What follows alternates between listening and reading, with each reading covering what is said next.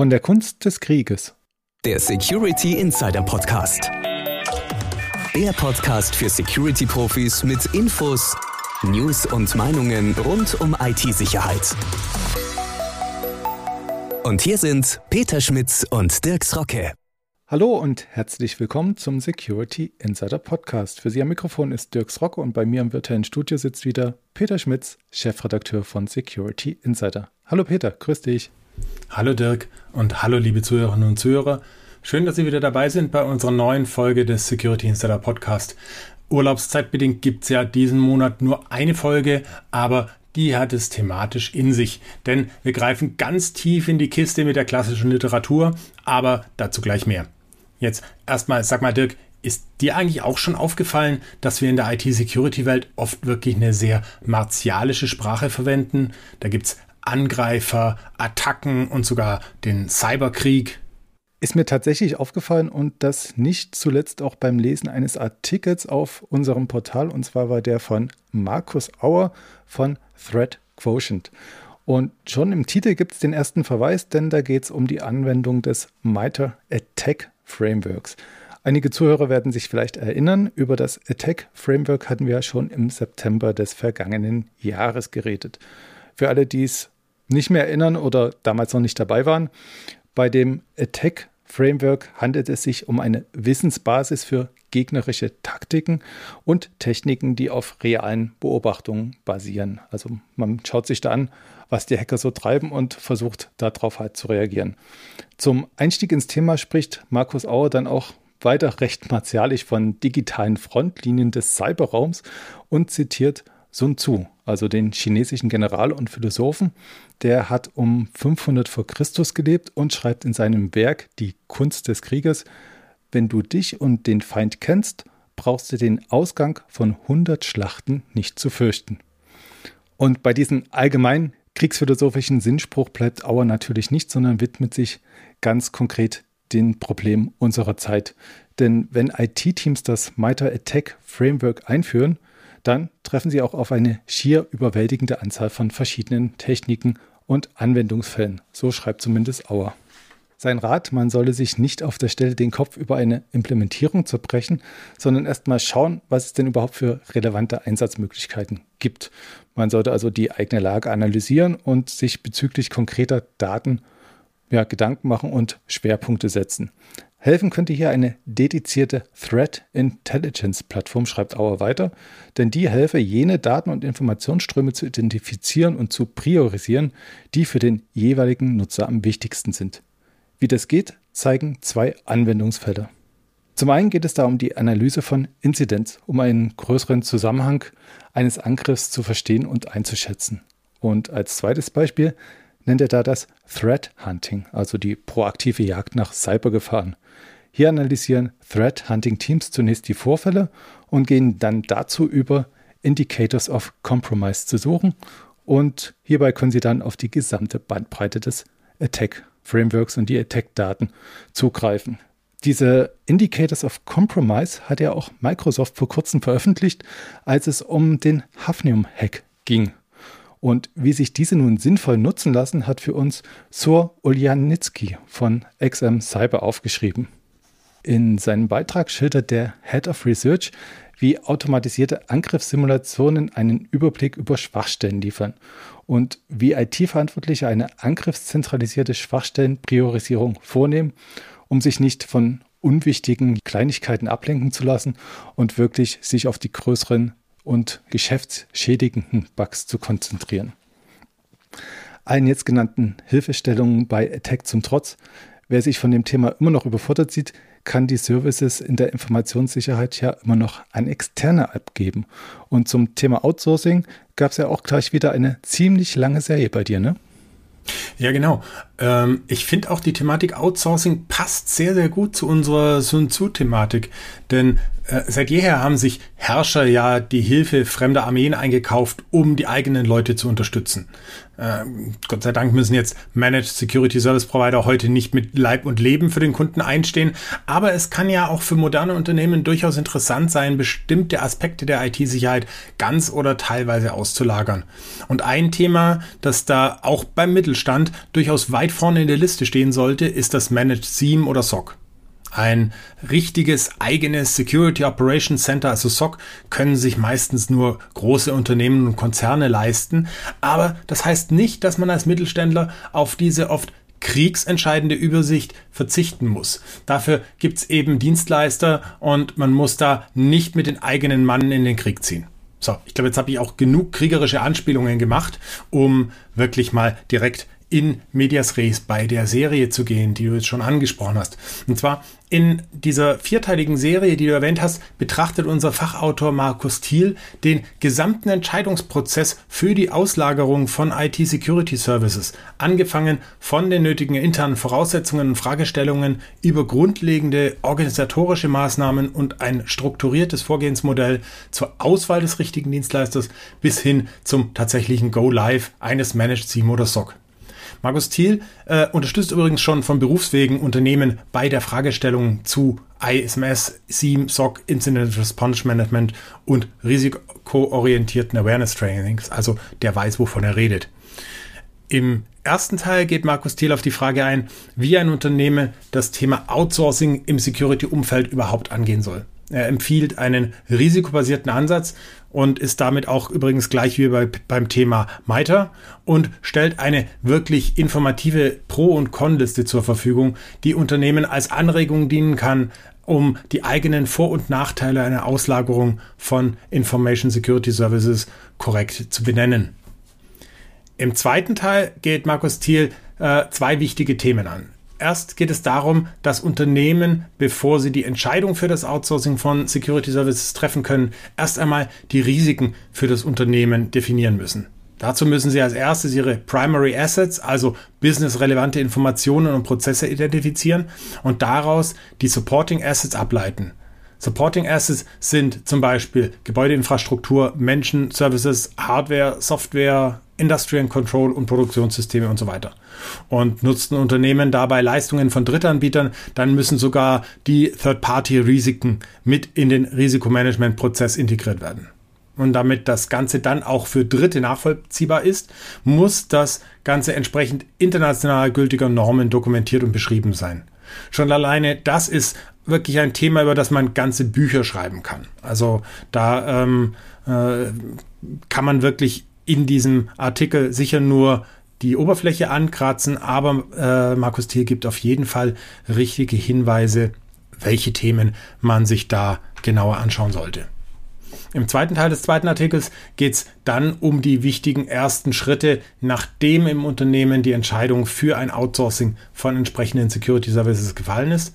Äh, hier geht es dann nicht nur um, um die Konkretisierung, welche Services über genau ausgelagert werden sollen, sondern auch darum, die Mitarbeiter mit ins Boot zu holen und sogar eine Exit-Strategie sollte es an dieser Stelle bereits geben. Im dritten Teil des, äh, der Serie beschreibt Markus Thiel dann ein mögliches strukturelles Vorgehensmodell zur Auswahl des richtigen MSSP.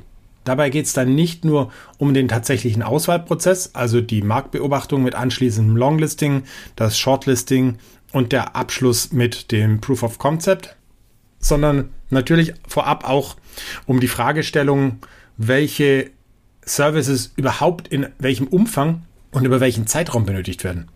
Auch in der IT-Sicherheit muss nicht immer alles 24-7 zur Verfügung stehen. Und während die Marktbetrachtung und das Longlisting mit, ja, am Ende vielleicht vier bis fünf Kandidaten noch einigermaßen schnell gehen kann, erfordert spätestens das Shortlisting, bei dem am Ende noch maximal zwei Kandidaten in der engeren Auswahl stehen sollten, eine intensive fachliche Auseinandersetzung mit den Servicemodellen der Dienstleister. Der nächste Zwischenschritt stellt die Empfehlung dar, mit den zwei verbliebenen potenziellen MSSPs je einen konzeptionellen Proof of Concept auf Basis von Interviews mit Experten des eigenen Unternehmens durchzuführen, um so den am besten passenden Dienstleister für das Unternehmen zu finden. Im vierten und letzten Teil der Serie beschreibt Markus Thiel dann den Schritt der finalen Auswahl des passenden MSSPs und das Go Live. Dabei empfiehlt er zum einen das trotz Auslagerung auch der Auftraggeber toolspezifisches Know-how aufbauen soll, um hier interne Prozesse anpassen zu können und Reibungsverluste bei der Incidentbehandlung zu vermeiden. Wichtig für Auftraggeber und Dienstleister ist es auch äh, eine Definition von KPIs für eine gemeinsame Basis zur kontinuierlichen Verbesserung des Service zu erzielen. Bei der Implementierung der Services empfiehlt Thiel dann ein Testszenario, bei dem alle relevanten Dienstkategorien mit IT-Team und Dienstleister zusammen simuliert werden, um die Einsatzfähigkeit bei verschiedenen Szenarien zu testen. Im militärischen Kontext also ein gemeinsames Manöver verschiedener Truppenverbände, um die Einsatzfähigkeit des Verbands zu testen. Jetzt bist du ja am Ende doch wieder ein bisschen militärisch geworden, aber lass mich noch ein bisschen abschweifen. Nachdem du das jetzt so umfassend skizziert hast, was wir da in der Artikelserie mitnehmen können, ist es dann nicht vielleicht doch einfacher, sich selber mit dem Attack Framework auseinanderzusetzen oder sollte man ein gewisses Grundsatzwissen ohnehin haben, um dann auch die Provider auszuwählen? Um, um das Grundsatzwissen kommst du nicht drum herum. Das, ähm, das muss einfach da sein. Ähm, nicht nur um die Provider auswählen zu können, sondern um dann eben auch ähm, die Prozesse für die Incidentbehandlung zu, zu richtig zu managen. Ja, ich, ich muss ja, wie gesagt, allein im ersten Schritt, ich muss ja wissen, was sind meine Risiken, was sind meine Probleme, ähm, wie, wie kann ich sie genau beziffern, um überhaupt auch dem Dienstleister sagen zu können, äh, auf was er sich konzentrieren muss. Hm. Also, wenn sich unsere Zuhörer weiterbilden wollen, dann ist es kein Entweder-Oder bei den Artikeln, sondern ein sowohl als auch, oder? Auf jeden Fall, ja, definitiv. Okay, aber du hast auch ziemlich kriegerische Bilder wieder benutzt und da würde ich gleich gerne mal einsetzen. Also du sagst, die Thematik Outsourcing passt super dazu, aber meinst du denn, dass man diese ganzen Kriegsstrategien und Taktiken auch an anderer Stelle noch auf heutige Zeit in die IT- und Sicherheitswelt übertragen könnte? Auf jeden Fall. Also allein das eingangs von dir genannte Zitat, wenn du dich und den Feind kennst, brauchst du den Ausgang von 100 Schlachten nicht zu fürchten, finde ich, trifft wirklich den Kern der IT-Security. Ohne Wissen über die, die eigenen Stärken und Schwächen und über die Fähigkeiten der Angreifer ist eine, eine Verteidigung kaum möglich. Aber vielleicht ähm, lässt sich auch folgendes Zitat gut auf das Thema Security Awareness beziehen. Sun Tzu schreibt, wenn der Sieg in einem Kampf lange auf sich warten lässt, werden die Waffen deiner Männer stumpf und ihr Eifer gedämpft. Wenn ihr eine Stadt belagert, wird euch das auslaugen. Jetzt fühlt sich, glaube ich, die ständige Gefahr durch Cyberkriminelle eher an, als würde man selbst belagert. Aber der wichtige Aspekt, den man daraus mitnehmen sollte, ist, dass man auch auf lange Sicht wachsam bleiben muss. Und für Unternehmen bedeutet das, dass sie Wege finden müssen, um auch das Thema IT-Sicherheit bei nicht IT-affinen Mitarbeitern interessant und neu und spannend zu halten, um eine Abstimpfung zu vermeiden. Das gleiche Zitat passt, finde ich, aber auch auf die IT-Security-Teams selbst. Denn wenn die Tag um Tag mit tausenden Security-Incidents zu kämpfen haben, sind auch sie innerhalb kürzester Zeit wirklich ausgelaugt. Und hier ist der richtige Weg vielleicht auf ein gewisses Maß an Automatisierung zu setzen, damit die Kräfte des Teams dann bei den Incidents eingesetzt werden können, wo sie wirklich gebraucht werden. Eins hätte ich auch noch, ich habe auch mal kurz ins Buch geschaut, und zwar ähm, ganz hinten im Abschnitt 8, da geht es um den Einsatz von Spionen und da schreibt Sun zu, die Spione des Feindes, die uns auskundschaften sollen, müssen enttarnt und mit Bestechungsgeldern verlockt, fortgeführt und bequem untergebracht werden. So werden sie zu bekehrten Spionen und uns zu Diensten sein. Ja, was jetzt wieder ein bisschen geschwollen klingt, lässt sich meiner Ansicht nach auch auf Bug Bounties und Greyheads übertragen. Also da versucht man ja auch ja der Gegenseite ein bisschen so die Akteure abzuwerben und für die eigenen Sinne zu nutzen, also mit Geld gefügig zu machen, dass die Sicherheitslücken zuerst an den Betroffenen herangetragen werden, statt verkauft werden, um ausgenutzt zu werden. Auf jeden Fall. Aber ich muss auch sagen, an anderer Stelle könnte Sun Tzu auch wirklich falsch liegen, wenn er zum Beispiel schreibt, diese Kriegslisten, die zum Siegen führen, dürfen nicht im Voraus ausgeplaudert werden. Da fühle ich mich an den Ansatz von Security by Obscurity erinnert, bei dem die Sicherheit ja darauf basiert, dass der Angreifer die Sicherheitsmechanismen einfach nicht kennt. Das heißt jetzt nicht, dass OPSEC, also Operational Security, falsch wäre. Es ist natürlich wichtig, dass gewisse Aspekte der Sicherheit nicht öffentlich kommuniziert werden. Aber eine Sicherheit, die nur darauf baut, dass der Gegner schon nicht mitbekommt, wo die Verteidigung ihre Schwachstellen hat, geht in den allermeisten Fällen einfach schief, weil irgendwann irgendwer immer dahinter kommt, sei es, weil man clever ist oder weil man auf der Gegenseite jemanden mit Bestechungsgeldern verlockt hat. Okay, jetzt, wo wir die Schwächen von Sun Tzu aufgedeckt haben, dann lass ihn uns mal ein bisschen ruhen und äh, vielleicht mal die Probleme der byzantinischen Generäle erörtern. Wow, also äh, das nenne ich jetzt aber mal einen Zeitsprung von 500 vor Christus auf 1000 nach Christus. Äh, naja, eigentlich sogar ins Heute, denn die byzantinischen Generäle sind ja ein Gedankenexperiment der Blockchain-Theorie. Du sagst es, hier sprechen wir von einem Problem der Konsensfindung. Das Gedankenspiel geht wie folgt. Also, es gibt verschiedene Generäle, die eine Stadt einnehmen wollen.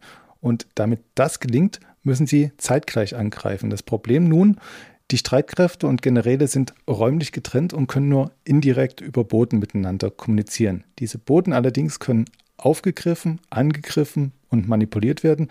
Ja, und selbst die Generäle könnten sich ja als Verräter herausstellen. Und dieses Problem lässt sich nun auf einige IT-Anwendungen übertragen und mittlerweile gibt es dafür auch verschiedene Lösungen. Eine heißt, wie du schon richtig bemerkt hast, Blockchain und wenn ich mir Otto Geisers Artikel zum Thema Blockchain und IT-Security so ansehe, dann ist ja die Blockchain anscheinend nicht nur für, für die byzantinischen Generäle das Mittel der Wahl, sondern quasi die Lösung für all unsere Security-Probleme, sei es für Messaging und Datenübertragungen, Heimautomatisierung, Domain-Name-System im Internet, Speichermedien, Kampf gegen Schadsoftware oder Kommunikationsbusse in Kraftfahrzeugen. Allerdings hätte ich mir jetzt bei dem Artikel an mancher Stelle doch ein bisschen tiefgreifendere Informationen gewünscht. Kannst du da vielleicht noch ein bisschen in die Tiefe gehen? Ist dir irgendwie was geläufig, was man dazu noch sagen könnte? Ja, ich kann es mal versuchen. Also erstmal klar, solche Themen muss man ähm, in, in so einem Artikel natürlich ein bisschen anreißen, weil wenn man jedes einzelne Thema in die Tiefe geht, dann, ähm, dann haben wir da äh, schnell wieder eine, eine mehrteilige Serie daraus. Aber ich versuche es mal an zwei Beispielen. Nehmen wir als erstes vielleicht mal das Thema Datenspeicherung. Jetzt ist ja so, bei herkömmlichen Datenspeichern werden die Dateien in den meisten Fällen zentral gespeichert. Natürlich lassen sich Datenspeicher über mehrere Rechenzentren verteilen, synchronisieren, replizieren und trotzdem ist der Speicher immer unterhalb einer zentralen Instanz zugeordnet, also zum Beispiel Amazon S3 oder Microsoft Azure Blob Storage. Fällt eine solche zentrale Instanz dann aus, dann kann das zu Problemen führen und auch bei Hackerangriffen kann es durchaus passieren, dass unberechtigte Personen Zugriff auf Daten in einem zentralen Speichersystem erhalten. Unternehmen und Anwender müssen bei der Datenspeicherung also einem Dritten ihre Daten anvertrauen und darauf hoffen, dass dieser mit den Daten verantwortungsbewusst umgeht und keinen unberechtigten Personen den Zugriff auf die Daten ermöglicht.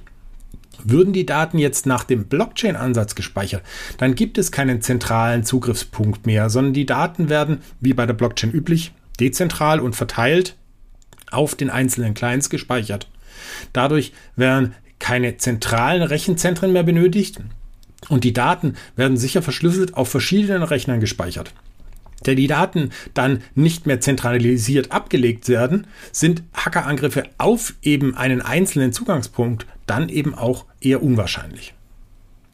Als zweites Beispiel möchte ich mal die Authentifizierung cyberphysischer Systeme nehmen oder allgemeiner die Sicherheit von Industrie- und Produktionssystemen. Viele Industrieunternehmen wollen gerne einen digitalen Zwilling ihrer Abläufe in Produktion und Supply Chain erzeugen. Das heißt, ein aktuelles digitales Abbild schaffen, das genau zeigt, wo der Prozess gerade ist. Damit sollen Abläufe und Materialeinsatz weiter optimiert und Ausfälle minimiert werden. Mithilfe der Blockchain lassen sich jetzt zum Beispiel alle Aspekte eines Produktionsprozesses fälschungssicher digital abbilden. So ist es dann möglich, die Prozesse zwischen den Teilnehmern einer Wertschöpfungskette auf der Basis der in der Blockchain manipulationssicher gespeicherten Daten und Werte immer weiter zu automatisieren. Die beteiligten Maschinen können dann autonom miteinander kommunizieren und die Blockchain bildet für alle Teilnehmer eine, ja, eine Plattform des Vertrauens für automatisierte Machine-to-Machine-Prozesse. Und wenn wir schon bei Machine-to-Machine-Prozessen sind, dann ist ja die IoT auch nicht wirklich weit. Da fällt mir in dem Kontext auch noch ein Beispiel ein, nachdem ich dich jetzt gefragt habe und dir so zugehört. Und zwar bei dem, was mir eingefallen ist, geht es um Sensoren und die Absicherung von Messwerten. Wenn Messwerte signiert und in einer Blockchain gespeichert werden, dann kann man ja auch nachträgliche Manipulation weitgehend ausschließen. Und das ist vielleicht auf den ersten Blick nicht so ganz ersichtlich, kann man auch zeitliche Abläufe darstellen. Ich habe mir sagen lassen, die Zeitmessung bei IoT-Devices ist häufig ziemlich ungenau, wenn überhaupt vorhanden.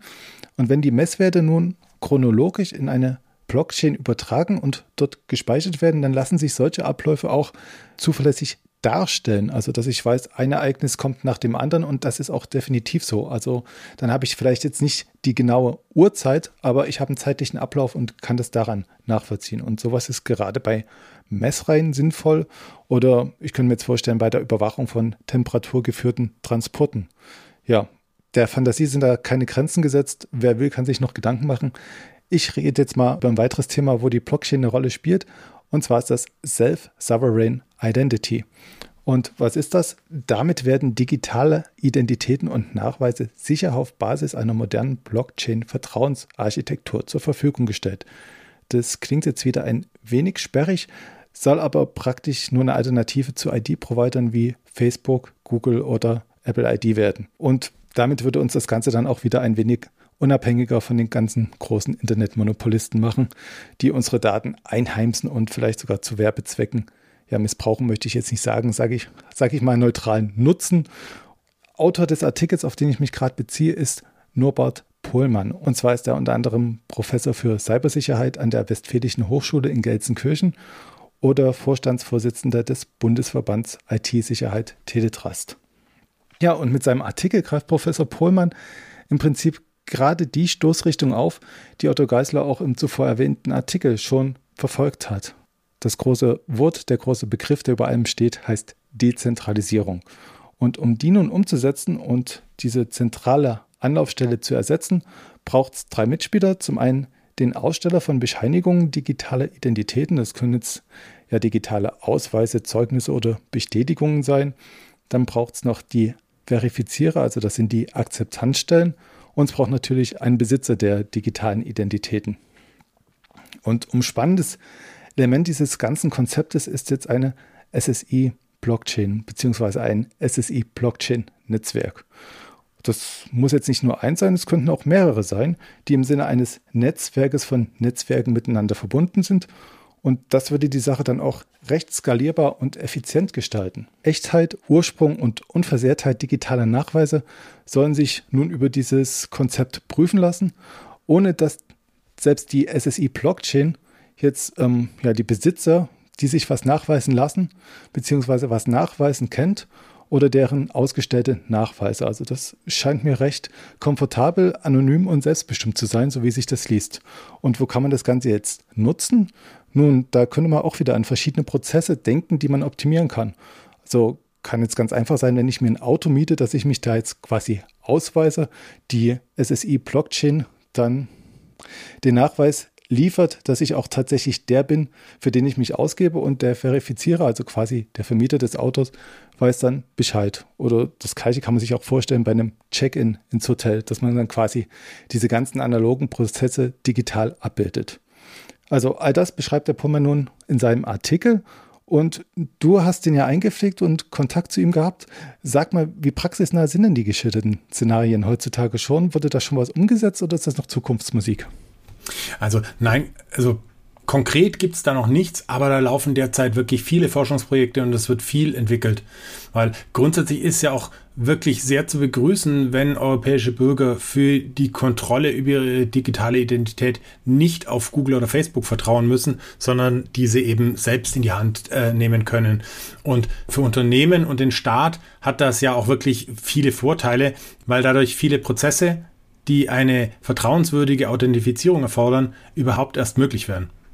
Am 2. Juli werden wir zum Beispiel bei Security Insider über das europäische Forschungsprojekt GLAS berichten. Das Projekt hat sich zum Ziel gesetzt, die administrativen Prozesse, die Servicequalität und den Datenaustausch der öffentlichen Verwaltung zu verbessern und zu automatisieren. Grundlage dafür soll ein bürgernahes E-Governance-Modell mit einer verteilten Infrastruktur sein, das auf moderne Softwaretechnologien wie die Blockchain aufsetzt und insbesondere die Interaktion zwischen Bürgern, Unternehmen und der öffentlichen Verwaltung unterstützen soll. Aber bevor ich da jetzt zu viel verrate, Dirk, hast du noch irgendwas für unsere Hörerinnen und Hörer? Eigentlich hätte ich da schon was vorbereitet. Allerdings, nachdem wir jetzt auf die ganzen Internetmonopolisten geschimpft hatten, zögere ich noch ein bisschen, unsere Hörer in die Fänge der Fang-Konzerne zu schicken und einen Affiliate-Link zu Sun Tzus Werk zu bewerben. Aber ich glaube, unsere Zuhörer sind sicher schlau genug, das Büchlein selbst zu finden. Und je nach Ausgabe ist die Lektüre schon für 5 Euro zu haben und recht leicht verdaulich. Ideal also für eine friedliche Auszeit auf Balkon, Parkbank oder sonniger Terrasse. Definitiv und ich glaube sogar digital gibt es Sun Tzu sogar schon Open Source, wenn ich mich richtig entsinne. Aber da sind wir auf jeden Fall jetzt schon am Ende der Podcast-Folge angekommen. Ich hoffe, Sie hatten Spaß beim Zuhören, liebe Zuhörerinnen und Zuhörer. Und vielleicht konnten wir Sie beim einen oder anderen Thema dazu inspirieren, die zugehörigen Fachartikel zu lesen. Die finden Sie wie immer verlinkt im Episodenartikel auf Security Insider. Wenn Ihnen der Podcast gefällt, empfehlen Sie uns gerne weiter. Wir freuen uns über jeden neuen Zuhörer.